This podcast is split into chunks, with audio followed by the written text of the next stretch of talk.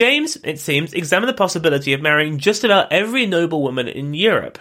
According to his biographer, John Miller, quote, "The negotiations of the next few months showed many of the characteristics of farce. In a frenzy of impulsive impatience, James changed his mind with bewildering rapidity, as new reports or rumours reached him and new arguments or snags were suggested to him.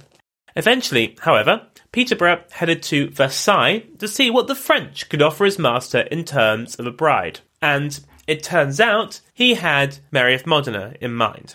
So, why was Louis XIV setting up an Italian princess with James? Well, Rinaldo, Mary's uncle, put forward her name to Louis, but didn't tell anyone back in Modena that he had done so.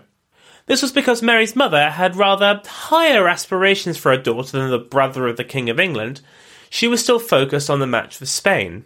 So when Louis found out that the regent of Modena disapproved of the match, he was rather embarrassed than annoyed, but it was too late. Peterborough managed to procure a portrait of Mary and was suitably impressed with what he saw, and so recommended her to his master.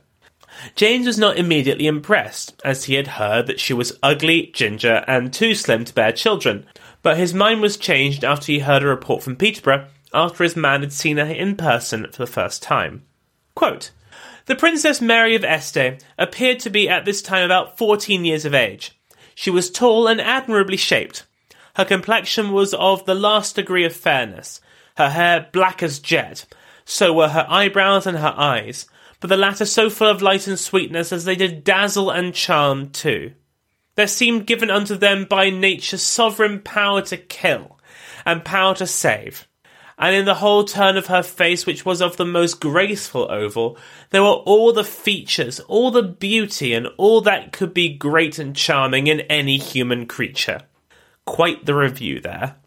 Mary's mother continued to oppose the match most vociferously, and it took the intervention of none other than the Pope himself to talk her into it.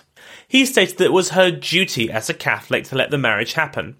With James likely to inherit the thrones of England and Scotland, a marriage with a fellow Catholic might lead to a Catholic son, which could in turn lead to both kingdoms returning to the old faith.